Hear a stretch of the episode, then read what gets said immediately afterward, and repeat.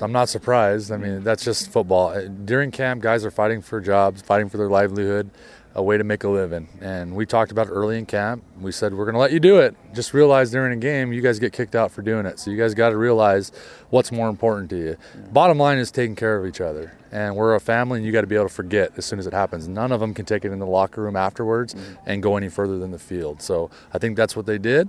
They got it out of their system. I mean, it's not going to surprise me if it happens again, but at least we got the first one out of the way. Is that was that your message basically to them when you huddled them up? And yeah, I mean, it's yeah. basically and, and, and Odell and, and, a few of the other veterans said it best. I mean, we're a family, and bottom line, families fight.